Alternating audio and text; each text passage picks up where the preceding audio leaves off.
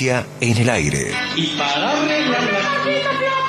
Porque todo cuerpo que se sumerge en un líquido experimenta un empuje de abajo hacia arriba igual al peso del volumen del líquido desalojado. Es el principio de Arquímedes. Arquímedes, ese que cuando lo descubrió dijo Eureka. Muchos mitos dando vueltas por ahí. En Mira quién habla, el conocimiento científico tiene la palabra. Con el deber de no divulgar más sonceras y respuestas rebuscadas, el profesor, doctor en astronomía, Guillermo Goldes, trae la papa y nos siembra algunas dudas.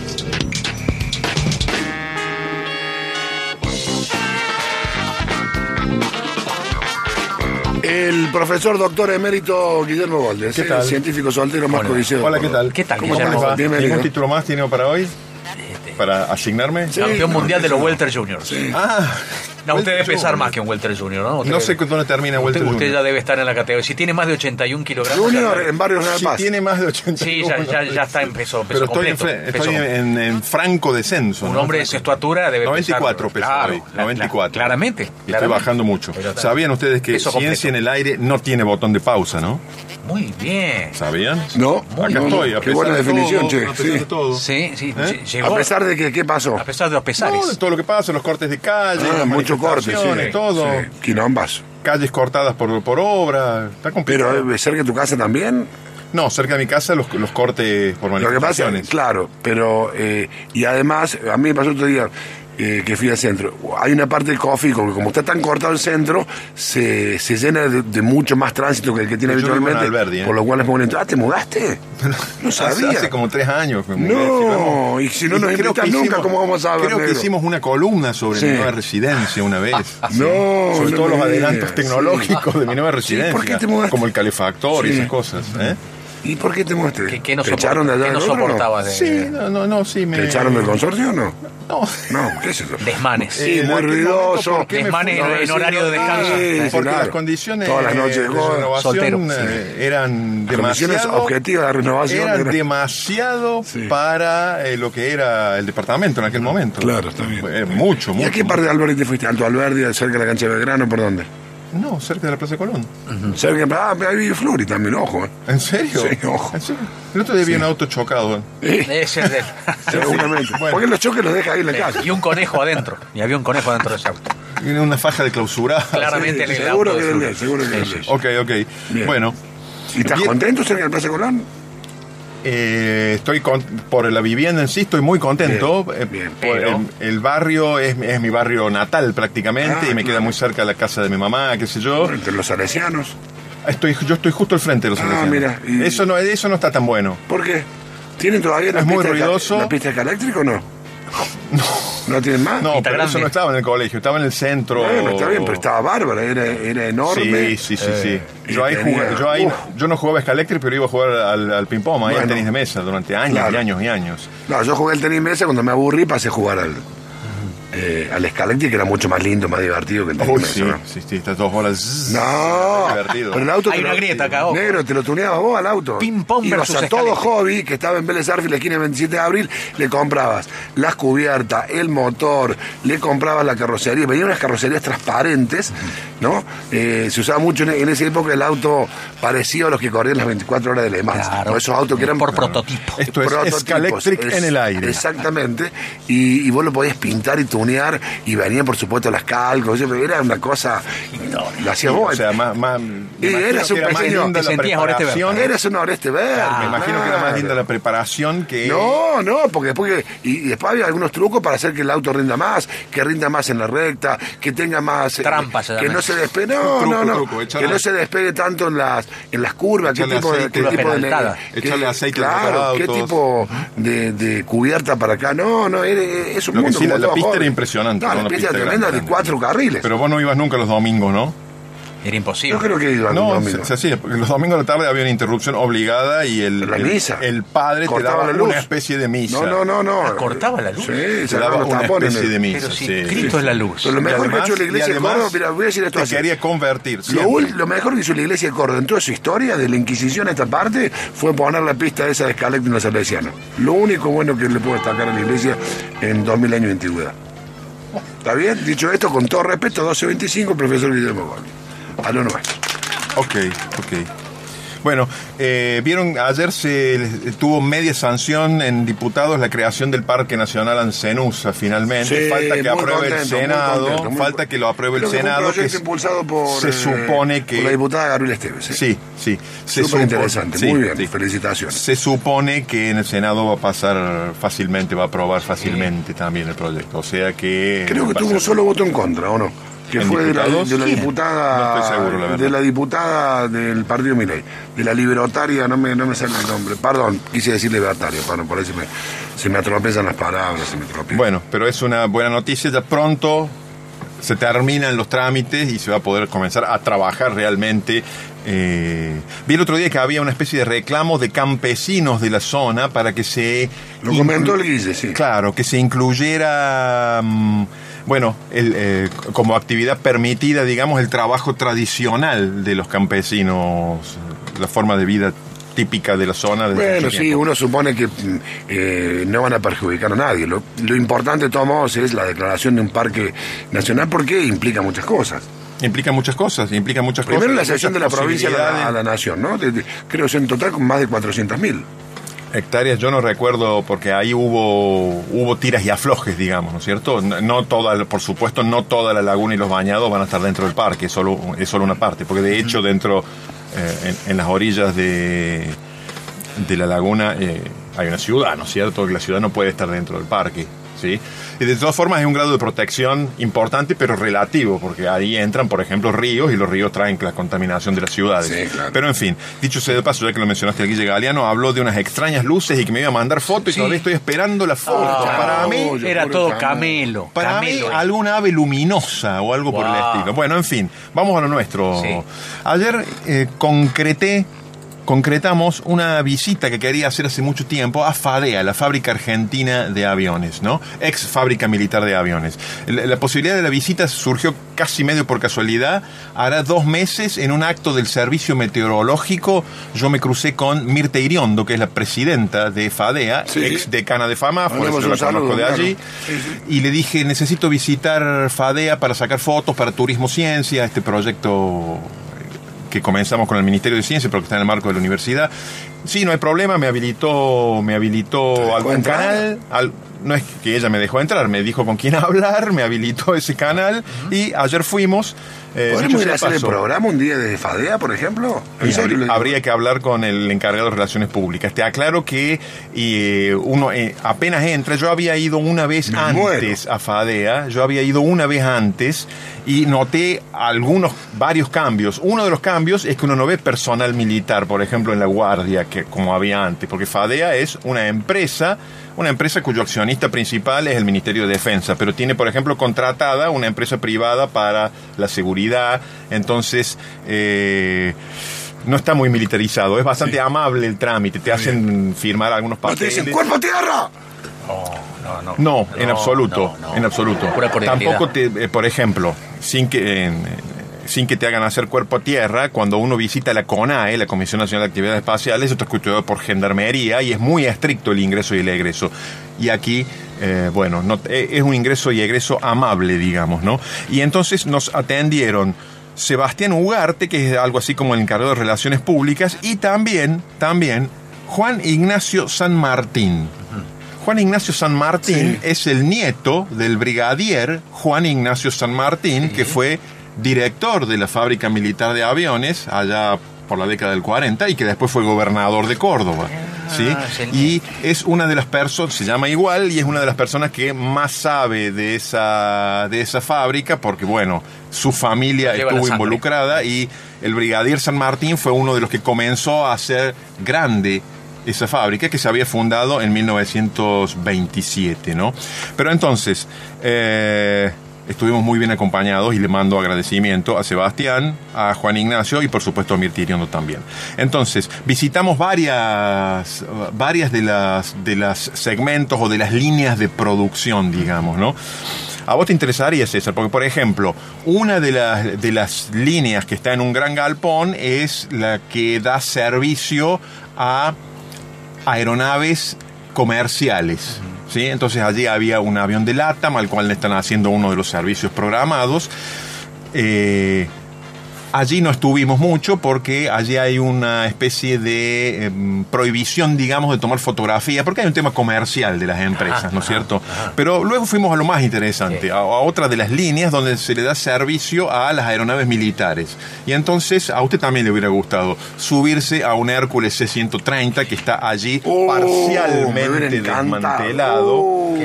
Y que lo están renovando Un avión de totalmente. calecita, pero grande, ¿no? Un, un cuatrimotor, una- un avión es de, transporte fascinante. eh, muy, muy, uno, y uno se muy impresionante. Entraban tanques adentro.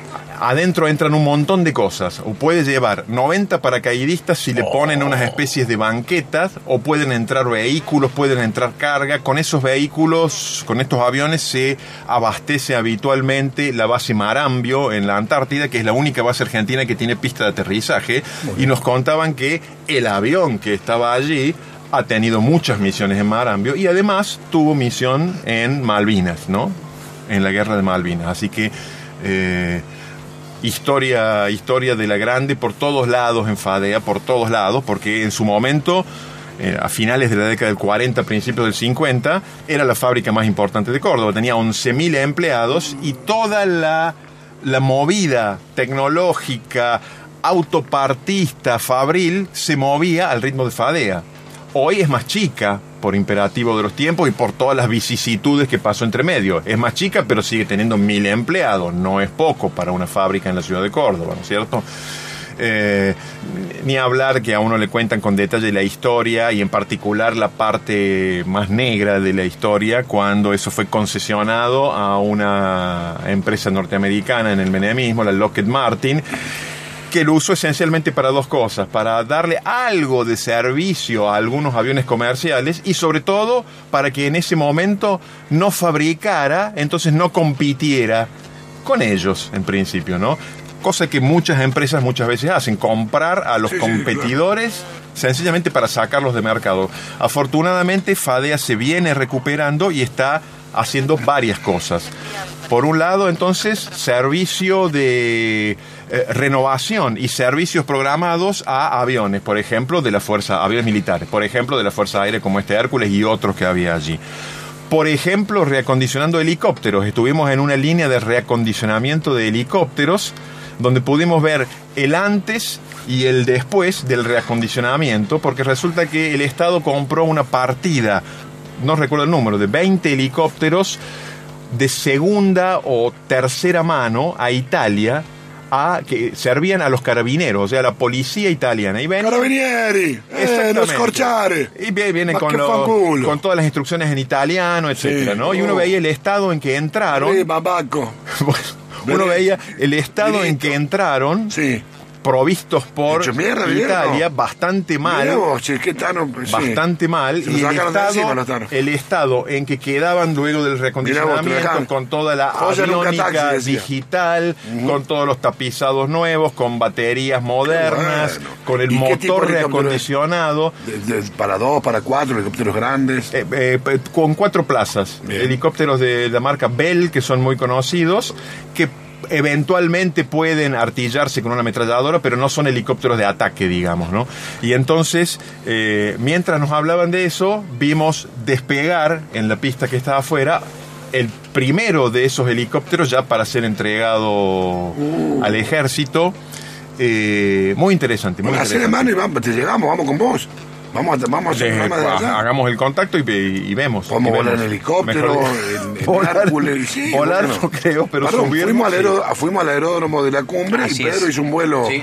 un vuelo, Vuelo de bautismo. sí. Está bien, bueno. Así que podemos ir a FADE también, lo que nos den, volamos. y nosotros somos, eh, hacemos radio, ¿Sabe, siempre sabe qué otra aire. cosa? ¿Sabe qué otra cosa? Bien, bien, bien. Eh, los voy a ver. Vamos a, vamos a averiguar con Sí, no, pero contactos que ya digo. hicimos. Vamos a averiguar con estos contactos que ya hicimos. Eh, de entrada me puedo imaginar desde la cabina transmitiendo, me lo imagino a usted con Sí. esos auriculares. Bueno, en fin. Eh, mientras estábamos ahí también veíamos en el cielo dando vuelta un, un pequeño avioncito, un pequeño avioncito, monoplaza, digamos, que se llaman puelches, remolcando un, em, un planeador. Ah. Un planeador, ¿no? Y yo pensaba que eran eh, recreativos de algún de algún aeroclub. sí, sí. Y me dicen, no, es la Escuela de Aviación Militar que está justo al lado. Una de las etapas de entrenamiento de pilotos es el pilotaje de planeadores. Mira, Entonces mira estaban remontando vuelo y cuando están allá arriba lo Ahí te- largan te Sueltan. Lo sueltan. Una de las etapas del entrenamiento de los pilotos militares, no, no una de las primeras, porque, bueno, lo sueltan y va solo en el planeador. O sea, ya tiene que saber un poco, digamos, Sí, ¿no es cierto? sí, me imagino. Bueno, pero eh, de todas las cosas que vimos, yo creo que lo, lo más interesante es la parte final, donde nos llevaron a la línea de producción de aviones propios y esencialmente el avión Pampa, ¿no? El Bien, IA-63, que es un entrenador avanzado. ¿Y de- hay algún pucará de, hay varios pucarás, justamente cuando uno entra Sí. al edificio donde está la producción de aviones propios, lo primero que uno ve son varios pucarás que están siendo Uh, reacondicionados. el pucará, ¿eh? Eh, Hay, un, entrenamiento de combate de los mejores del mundo. hay un contraste muy grande entre Y el A63. IA-63 es el Pampa, IA-58 es el Ah, Pucará. IA-58 es el Pucará. Pero hay un contraste visual muy grande entre los dos porque el IA-63, que es un avión entrenador, Sí, reactor avanzado, es muy bajito Claro. porque está hecho para aterrizar en pistas de verdad. El IA-58, que le llaman avión de contrainsurgencia, es un avión más lento, pero que puede aterrizar y despegar en muy poco terreno, en 100 metros, digamos, y en terrenos no preparados. ¿Sí? Y de hecho, bueno, también, también fue utilizado en Malvinas. Nos contaban que en Malvinas con los pucarás se batían con éxito contra los helicópteros ingleses, ¿no? Contra los aviones de caza que son muy rápidos, ¿no? Los Sea Harrier. Los Sea Harrier son los aviones, de Aviones, por eso, por eso. Contra los Sea Harrier, no. Claro, contra los, eh, contra los aviones reactores no, porque son muy rápidos y no podés combatir con algo muy Sea Harrier lento. tenía además un truquito que le permitía, le permitía despegar, Es el primer avión de vertical. despegue vertical. Sí. Así es, así es. invertía las turbinas, apuntaba al piso. Así es, así es, así es. Entonces puede despegar en cero espacio, en cero espacio, ¿no? Para Sí, arriba. Para arriba, un helicóptero, digamos. Como si fuera un helicóptero, como si fuera un helicóptero, pero después cuando La gira. la giraba es un reactor de, pone de- alta velocidad, ¿no es cierto?